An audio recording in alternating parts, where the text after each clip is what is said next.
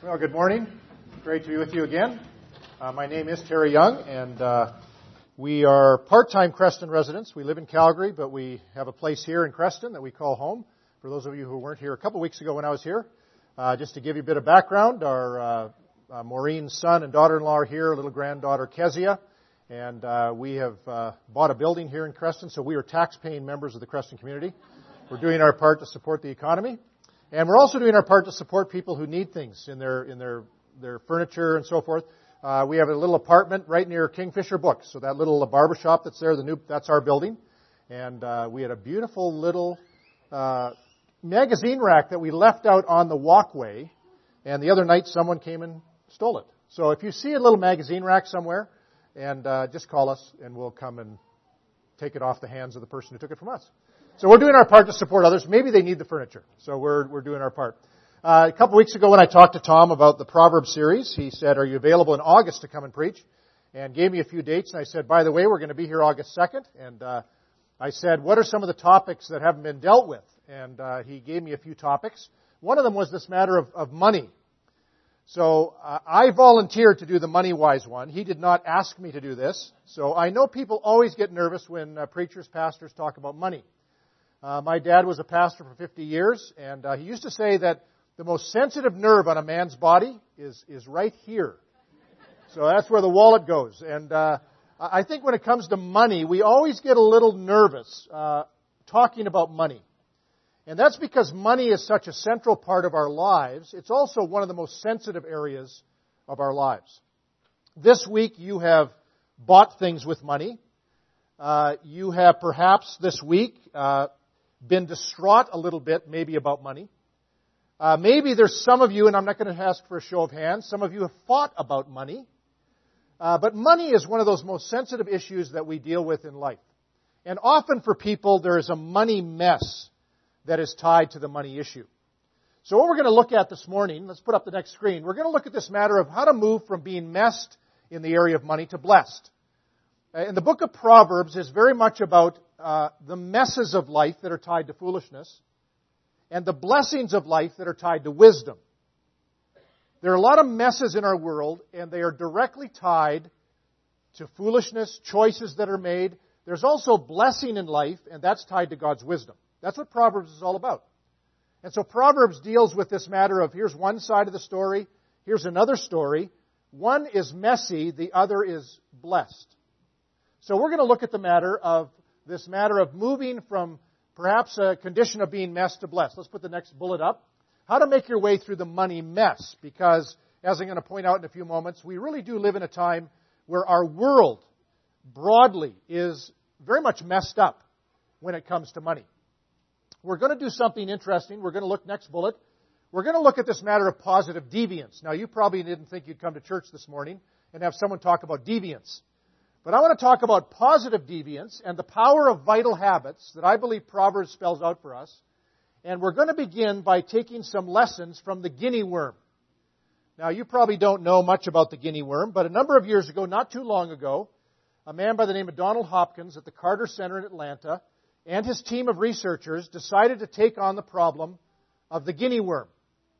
The guinea worm is one of the largest human parasites and has caused incalculable pain and misery for millions of people. It's in the Western Asia region, sub-Saharan Africa, and uh, when it, uh, uh, villagers, when they're drinking stagnant and unfiltered water, they take in the larvae of these worms, which then burrows in the abdominal tissue and slowly grows into what can be enormous worms.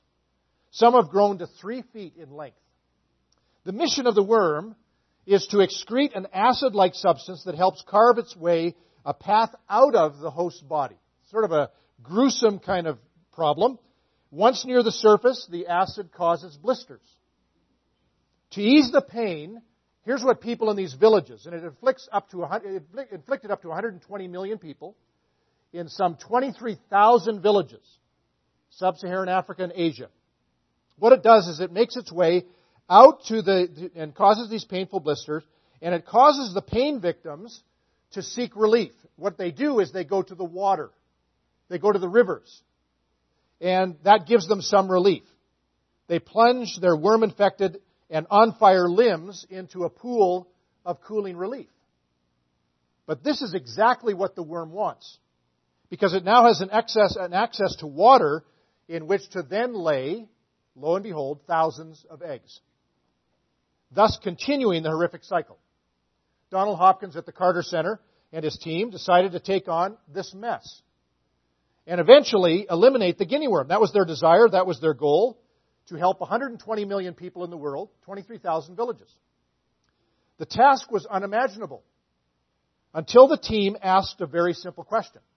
And the simple question was this Why are there certain villages where the fire serpent, as it was known among the local people, or the guinea worm, why were there certain villages where the guinea worm was not present or was rare and perhaps absent? They began to look for something that they labeled positive deviance. Positive examples that in a good way were deviant, were different, were distinct from normal suffering in so many other similar villages. Then they asked this question What are some of the habits that are present in these villages that are sort of outliers? They're, they're very odd, they're distinct, they're different, they're deviant in a positive way.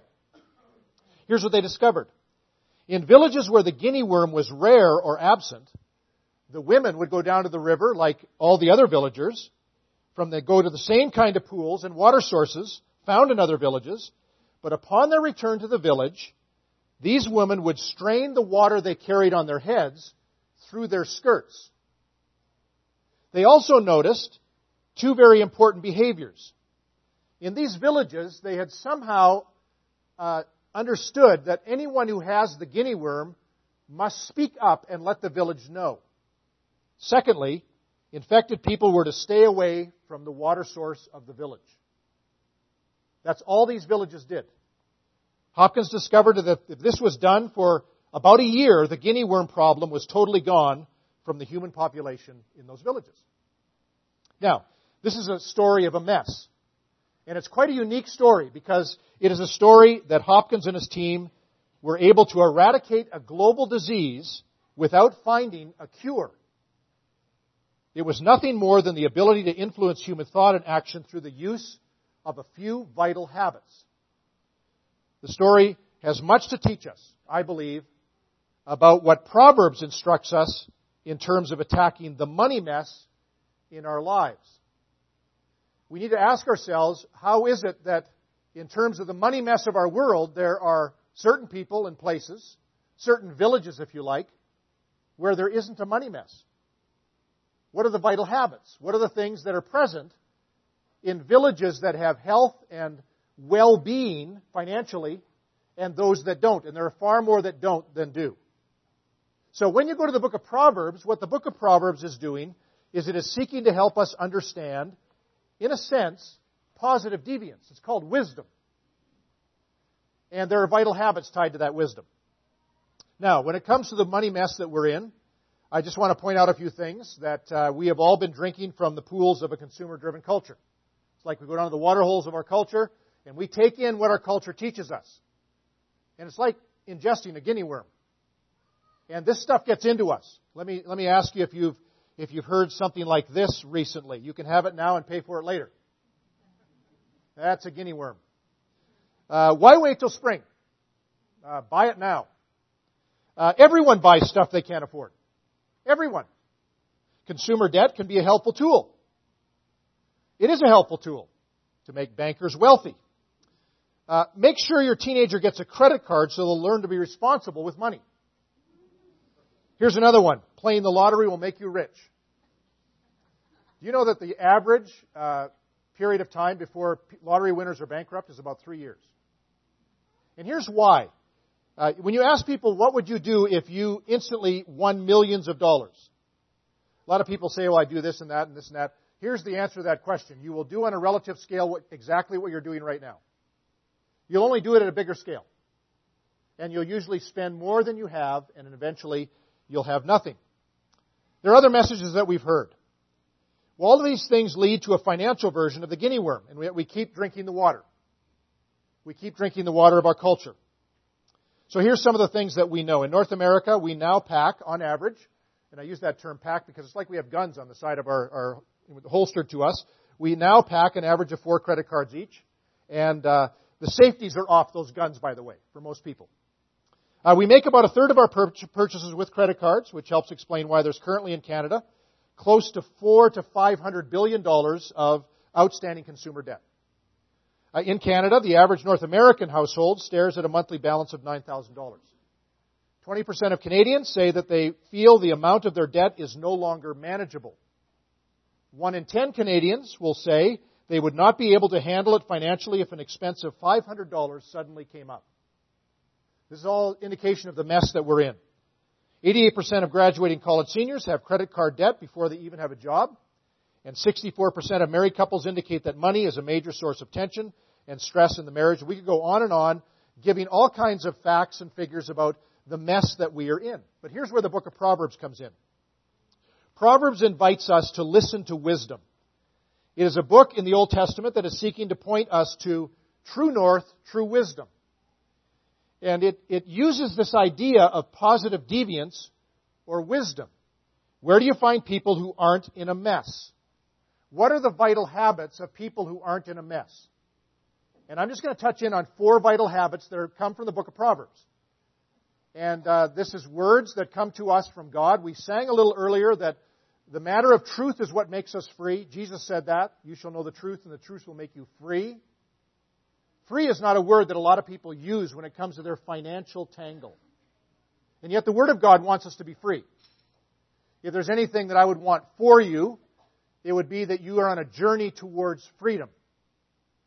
Freedom from the money mess.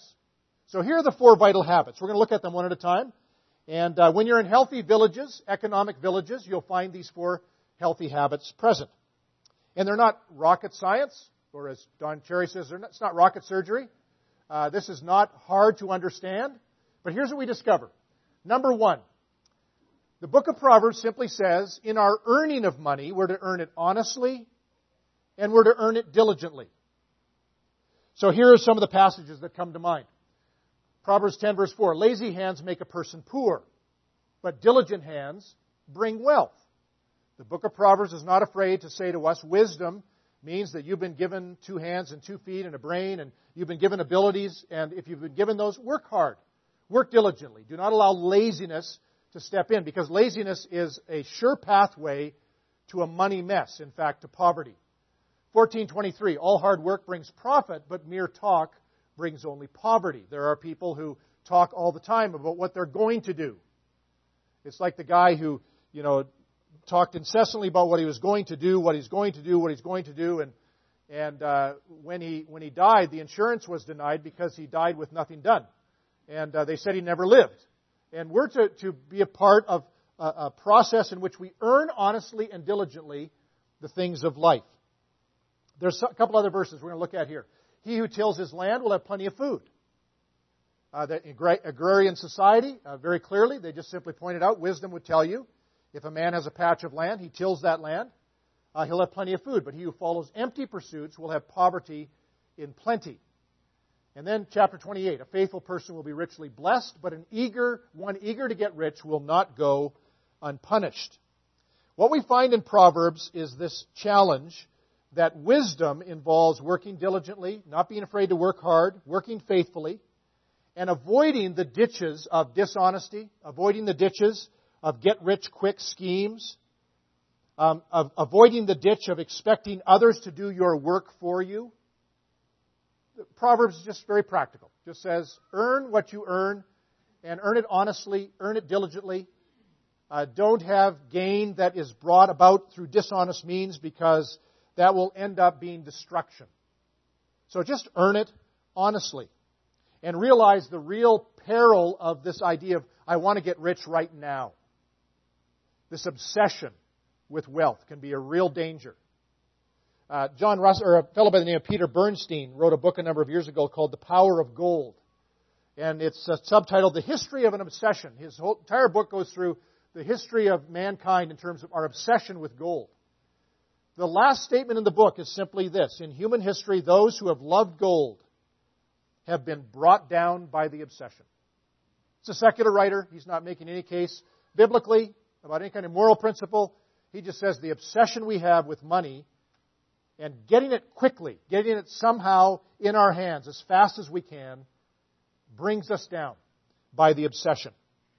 So, this is the first challenge. Uh, earn it honestly, earn it diligently. The second vital habit is simply this give it generously. Now, here's what the book of Proverbs says. Let's look at the first verse from Proverbs 3 9 and 10. Honor the Lord with your wealth, with the first fruits of all your crops. Then your barns will be filled to overflowing, and your vats will brim over with new wine. These particular verses are interesting because I've heard many, many people, young and old, who will say, if you ask them, what are your favorite verses in the Bible? They'll refer to the verses immediately prior to this verse honor the Lord with your wealth, which is trust in the Lord with all your heart. Lean not on your own understanding. In all your ways acknowledge Him, and He will make your path straight. And I'm waiting for someone to, to give the whole passage. Because it's like, I want to trust the Lord with my whole heart. I want God to guide me, direct me. The next word that follows is, and honor the Lord with your wealth. Because it follows that if you're going to trust the Lord with your whole heart, then you're going to put into priority the matter of what you do with money, what you do with things. And the writer of wisdom says, honor the Lord. And honor the Lord first. And if you honor the Lord first, He will honor you. In the time of the writer of Proverbs, they very much had a sense that this matter of what their land would provide and what the land would do was tied directly to their obedience to God. They, they saw correlation. That when things are right in our relationship with God, and we are honoring God with the first fruits. That's the first thing you take off the field. That God then honors that, and He, in a sense, takes care of us. They saw a direct linkage between those, those two things. Life is not about what we achieve or accumulate, it is about what we do by way of contribution. Jesus would say this in Luke chapter 6, verse 38. In essence, he would say the key to giving, living is giving. Uh, we are made in the image of God. And if you stop and think, what is, the, what, is, what is God like? God is a giver. God is a creator. God's blessing is outgoing. And God does not instruct us and challenge us to be giving people because He needs money. He does that because He's trying to raise us as His kids. He's trying to get us to understand we are most in sync with the image of our Creator when we are giving. And so Proverbs says, honor the Lord. Honor the Lord first. These other verses, a generous person uh, will prosper. The one who refreshes others will themselves be refreshed. Uh, any man or woman who gets into a giving mode in life, you talk to them and they'll tell you, I'm, I'm having the time of my life. I'm, I'm refreshed in what I do because there's a flow. God is flowing through me. And I think sometimes what happens to us, to me, is I become a dead end receptacle of God's blessing. It's like I become a bucket and I sort of think the key is keep it all inside my bucket. When you do that, um, we, we call that person, we call, I'd call myself, when I'm in that condition, I'm a miser. And notice the word miser is the first kind of part of the word miserable.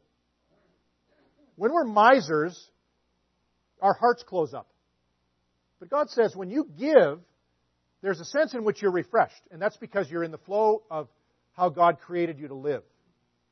It's in our nature to be givers. And when we follow that nature, there is something of the blessing of life. Then this, he who's kind to the poor lends to the Lord. I don't know if you've ever thought about that. When you're kind to a poor person, God in heaven looks down and he says, You're not simply being kind to that man or woman or that, that family or those kids. Uh, you're, lend, you're lending to me. Because I'm in the midst of those conditions. I'm in the midst of that poverty, and you're lending to me and I will reward you for what you've done. God notices every act of kindness. And so, the wisdom of Proverbs is give it generously. And this principle of honoring the Lord first is uh, true not only of your finances, but understand this. Whenever you want God to bless you, wherever you want God to bless you, uh, put Him first. If you want God to bless you in your career, put God first in your career. If you want God to bless you in your family, Put God first in your family. If you want God to bless you in your marriage, put God first in your marriage. In your friendships, your relationships, put God first. If you want God to bless your finances, put God first. We don't have time here to look at some of the other passages, but if you, I encourage you to read Malachi 3 sometime. It's the only place in the Bible where God, through the prophet Malachi, says, I want you to test me. We're not to test God. But there's one area where God says, You can test me in this. And it's the whole matter of first fruits. It's the whole matter of giving to God first. Out of the increase that you have day by day, week by week, month by month, give to God first. And it says this See if I will not open the windows of heaven and pour out so much blessing you can't contain it. It then says, And I will also rebuke the devourer. It's very interesting. It, it, it's a it's a economic principle of God that God says, when you honor me first, I will, I will, I will in a sense take care of some of the things that are the devouring influence in your financial world. Test me. So this matter of earning it generous or giving it generously is the second vital habit. So when you go to a village that's healthy economically, you're going to see people who earn it diligently, honestly. You're going to see people who give it generously. Thirdly, another principle in the book of Proverbs is that the third vital habit is save it consistently. Save it consistently. Two verses we're going to look at. Chapter 13, verse 11. Dishonest money dwindles away, but he who gathers money little by little makes it grow. This whole matter of the power of saving little by little. That's how money grows. Then this, this verse. In the house of the wise are stores of choice food and oil. But a foolish man, a foolish woman, devours all that he has. This last verse simply says that full consumption, week by week, month by month, is a mess multiplier. If we are living to our means and beyond our means, we're creating a mess. But Proverbs here and other verses says that a dollar saved is not a single dollar, but a multiple dollar in the future. Uh, it is vital habit number three. Those who stay out of the mess Save, save, save. By the way, in our culture, we know that on the giving front, nationally in Canada, United States, around the world, we're not doing very well on the giving front. We're not doing very well as well on the saving front. We're violating the very principle that God has given us, which is the way of wisdom, which is save a little every month. I remember a number of years ago, one of the first books I ever read on money matters was by Ron Blue, old book. Uh, by now, it's called Master Your Money. He gives 12 principles in this book of uh, financial freedom, how to man- master your money. And uh, one of them sort of caught me. It's principle number five. And it's just a profound, profound wisdom. He simply says this. Here's principle number five on how to manage your money in such a way that you gain freedom. Principle number five. This is so profound.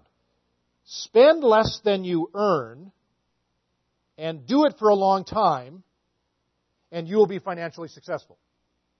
That is so profound. I mean, it's just amazing. Where does that wisdom come from? But you know what? That's God's wisdom. And that's wisdom that our world is not practicing. Uh, the majority of people in Canada right now are spending more every month than they are earning. There is no saving. There's simply an overextension of their financial world, and that is a mess multiplier. So, principle number six uh, in his particular thing is you must have a cash flow margin in order to achieve your long term financial goals. To do this for the long term, this must have priority over the short term. It is simply called delayed, delayed gratification. So the Word of God says save. Earn, give, save. Then this fourth uh, final vital habit is this spend it wisely. So I said at the start, this is not rocket science. Uh, this is very, very straightforward, simple financial wisdom. Spend it wisely. Here's a few verses.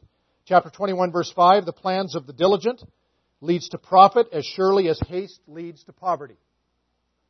And then the verse we've given you for the week to take with you on your card, Proverbs 27 Be sure to know the condition of your flocks. Give careful attention to your herds.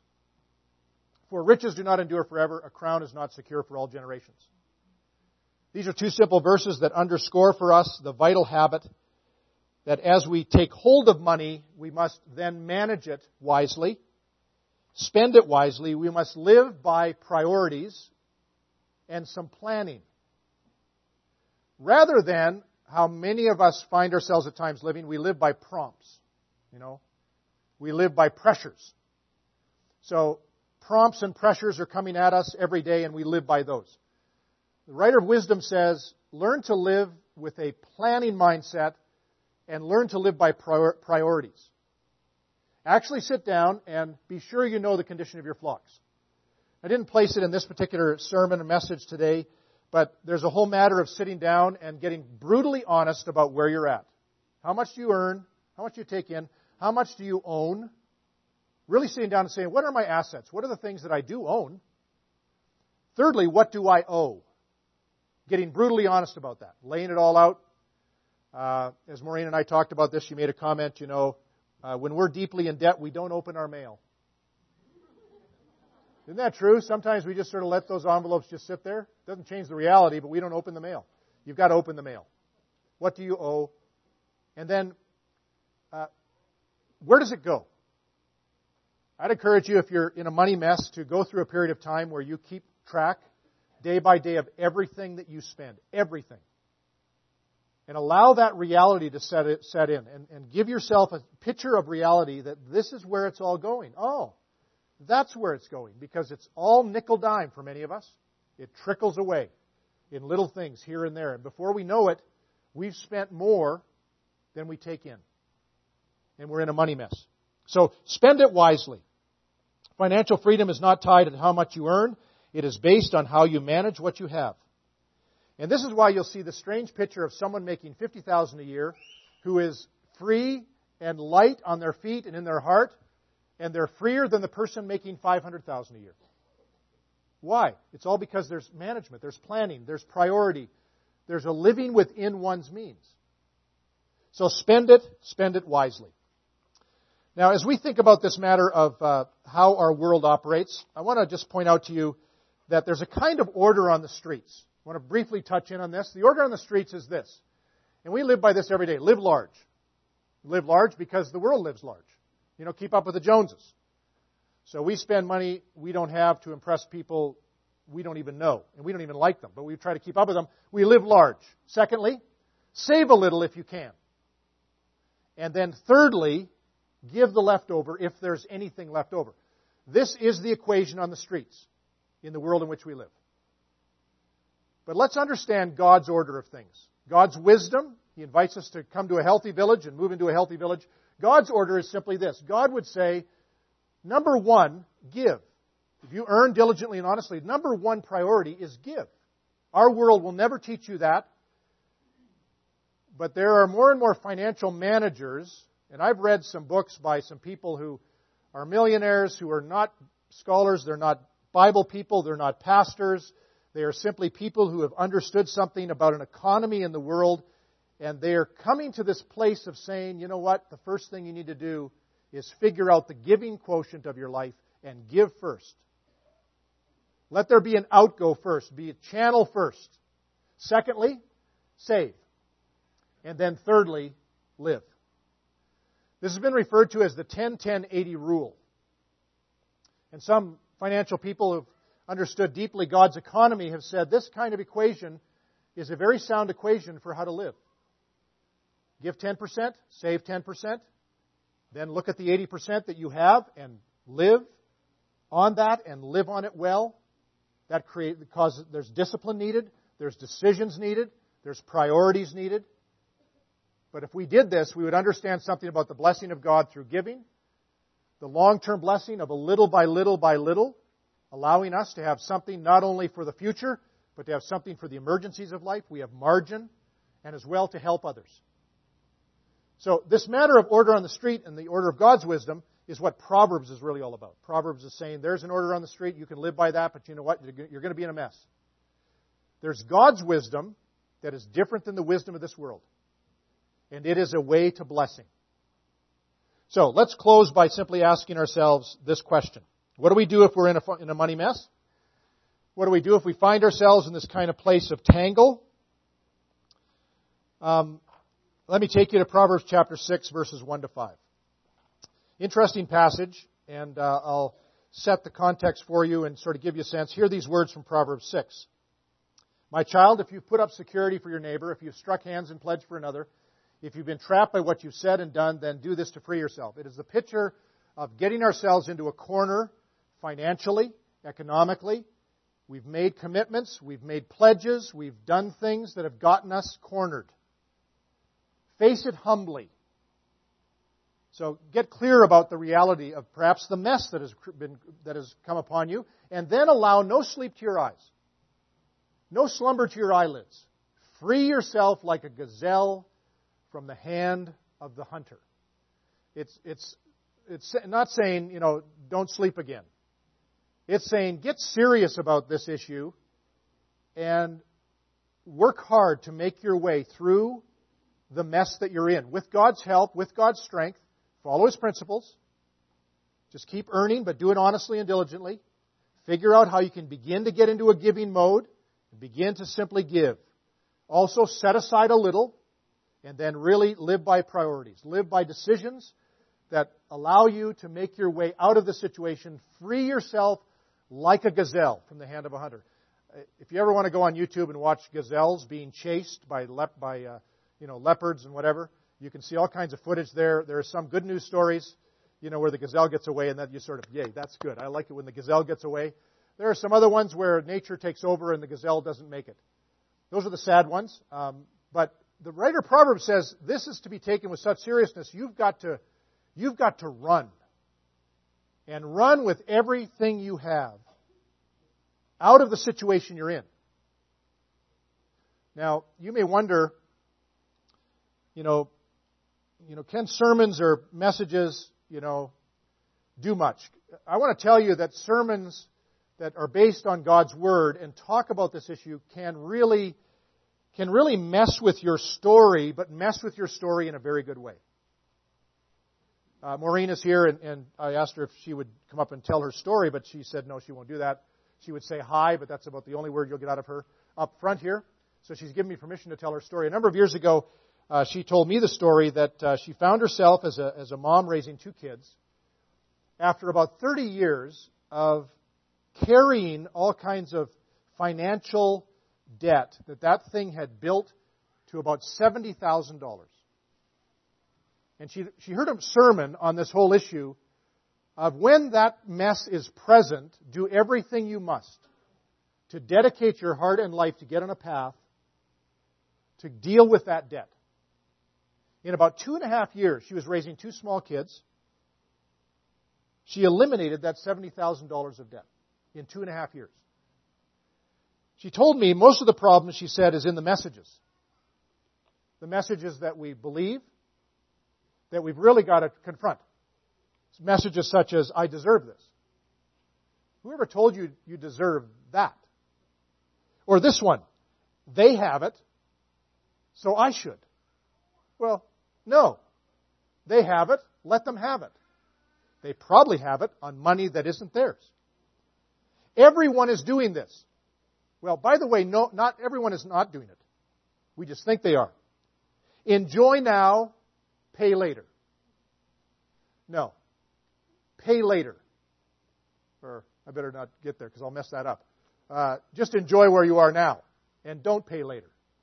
All these messages were things she had to really confront.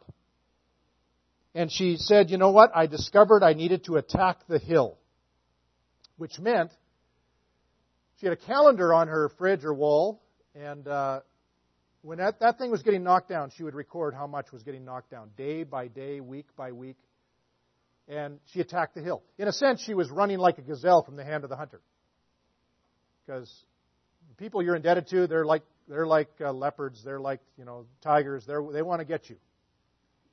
And when you get out of their grip, they really are puzzled. They don't know what to do when someone comes in and says, I want to get out of your grip. But there is a way to make our way out of this when we're in a money mess. So here's a final thought. And this is a thought that is uh, throughout God's Word, and it simply deals with the matter of truth. Wherever there is truth plus practice, or the simple matter of obedience, there is a life that is blessed and not messed. You can read through the entire Word of God and you'll find this principle rings true. Truth is powerful at the point of action. My father always used to say that. You say a lot of times we have truth in our heads, we have truth in our minds, we have truth that we say, yeah, I agree with that. I think it's a good thing to give. I think it's a good thing to save. I think it's a good thing to spend wisely. But it's not until that truth gets into the fabric of who you are that that practice leads to the blessing that God has in store for us. We can know all the truth in the world if we don't practice it. We may still continue just to be in a mess. So I want to encourage us to be money wise, according to the wisdom of God's Word. Some of us here have been over the road many, many years, and uh, we could probably all tell our story of how we've made our way through all kinds of places, all kinds of situations and circumstances where we have seen firsthand the mess. And we've made our way out. Some of you here are sort of in the early part of your life, your, your journey of career and jobs. Can I encourage you to take seriously what God's Word says to you? And, and get on the path of vital habits. Uh, earn diligently, earn honestly, give generously, save consistently, and spend what then is left in your hands. Spend it wisely. And I would say, I guarantee you, but I, I, God guarantees you that there is blessing in such a journey. Let me pray for us, and uh, then we'll be free to make our way into the rest of the day. So let's bow together. Let me pray for us. And as I pray, I want to remind us that uh, when Jesus came to earth and when he ministered and taught, uh, there was so much that Jesus taught that had to do with stewardship and management of life. And one third of his parables dealt with money. And it was because I think Jesus understood that this is such a vital, vital area of our lives and our journey. And he invited us to follow him and learn from him. He also said that when we know the truth, it is the truth that is practiced that makes us free. So I would encourage us to come to the Lord Jesus and ask Him for the strength that we need. We can do all things through Christ who strengthens us.